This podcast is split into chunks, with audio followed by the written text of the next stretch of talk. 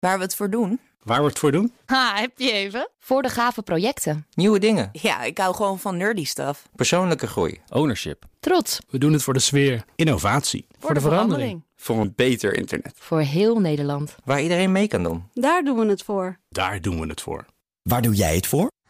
Kom werken voor KPN en groei op jouw manier. Check de actuele vacatures op het gebied van data, security, development en networking op jobs.kpn.com/tech. Wetenschap vandaag.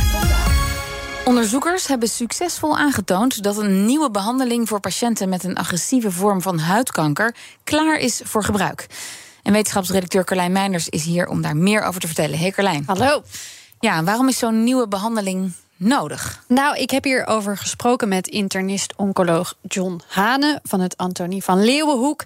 Hij heeft deze studie uitgevoerd en hij vertelde dat zo'n 80% van de patiënten met deze vorm van huidkanker niet geholpen zijn met de standaardbehandeling die nu wordt toegepast. En ongeveer de helft van de mensen met uitgezaaid melanoom overlijdt nog altijd binnen vijf jaar na de diagnose. Nou, dat is dus een flink aantal, groot groep. Zeker, zeker. Dus logisch ook dat er naar iets beters gezocht wordt of werd. Nou hebben ze uh, dat in dit geval gedaan in de hoek van de immuuntherapie. Dat is een therapie die al wordt ingezet, maar die ze nu in een andere vorm bij een grote groep patiënten hebben getest. En dan dus specifiek bij patiënten met zo'n hele agressieve vorm van huidkanker.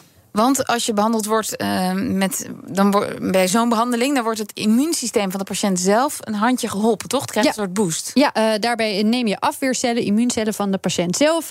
En die kweek je op, die vermenigvuldig je. In sommige gevallen verbeter je ze ook nog. En dan plaats je ze weer terug bij de patiënt. Uh, belangrijk is hierbij dat de afweercellen de tumorcellen herkennen als iets wat aangevallen moet ja. worden. Ook bij die hele agressieve vormen van huidkanker, bij melanomen, zijn die afweercellen daar best toe in staat. Maar uh, ze zien om verschillende redenen dat ze verlamd raken in de buurt van zo'n melanoom. Dan zijn ze niet meer actief en doen ze hun werk niet meer. Ook de behandeling met de huidige immuuntherapiemiddelen, die juist bedoeld zijn om die verlamde cellen weer eigenlijk nieuw leven in te blazen, lukte niet meer. Dus wat je nou zou kunnen doen is, je kunt die afweercellen eruit halen en in het laboratorium opnieuw activeren. Dat kan, dat is heel simpel. Dat is niet een hele complexe behandeling. En het vergt ook geen genetische veranderingen. Maar door ze te kweken en op te groeien tot grote aantallen, creëer je als het ware een leger met een veel hogere staat van paraatheid. En dat geef je terug in de patiënt. En ja, we zien dus in deze studie dat dat super effectief werkt. En waar komen die afweercellen dan precies vandaan? Nou, ze gebruiken hiervoor juist de afweercellen die in en rond die uitzaaiingen zitten. Want een deel van die cellen is al in staat om dit type kanker te herkennen. Dat kan 10% zijn, 20, soms zelfs meer. Maar als je die opgroeit tot enorme aantallen, dan uh, is al uit eerdere studies gebleken, maar werd ook weer in deze studie aangetoond, zijn dat er genoeg om een verschil te maken. Zeker ook als je ze dus buiten het lichaam uit die verlamde staat mm -hmm. haalt en weer activeert. Als ze dan weer terug op die plek van het melanoom zijn, dan trekken ze zich weinig meer aan eigenlijk van die onvriendelijke omgeving daar. En was dit nou voor het eerst dat deze behandeling is onderzocht? Niet voor het eerst, wel in deze mate. Dit was een grote studie, een fase 3-studie, waarbij één groep patiënten de standaardbehandeling krijgt en een andere dan de nieuwe behandeling. En we laten zien dat de kans dat de patiënten na de tilbehandeling ziektetoename hadden of daaraan overleden, was 50% lager dan de patiënten die de standaardtherapie kregen. Dat is waanzinnig veel. Dat is zeg maar eigenlijk een, een verdubbeling van de kans dat ze daar baat bij hadden. Dat is natuurlijk al heel goed nieuws. Ja. En het was zelfs zo dat de kans dat de ziekte kleiner werd, ook 50% was met de nieuwe behandeling. En bij 20% van de patiënten verdween de tumor dankzij de behandeling helemaal. En betekent zo'n fase 3-studie nou ook dat deze behandeling binnenkort al toegepast kan gaan worden? Daar zijn ze zeker dichtbij na deze studie. Er is uh, bij deze studie, dat is ook wel belangrijk om te weten, niet samengewerkt met farmaceuten, maar met het ministerie van Volksgezondheid. En daarmee hebben ze afgesproken, als de studie positief zou zijn, dat ze dan daar hun uiterste best zouden doen om te zorgen dat de behandeling per 1 januari 2023 al in het standaardpakket van zorgverzekeraars komt. Dus ja, het kan snel gaan. En Hane hoopt ook dat deze resultaten resultaten in gang zetten. Dat andere labs wereldwijd en onderzoekers daarmee aan de slag gaan en dat het nog sneller kan allemaal. En hoe is deze behandeling eigenlijk voor de patiënt zelf? Want ja, nou ja, de standaard kankerbehandelingen die gelden als ontzettend zwaar. Ja, zeker. deze is ook behoorlijk zwaar. Het is wel zo dat dit één behandeling is. Bij de bestaande immuuntherapieën gaat het om meerdere behandelingen.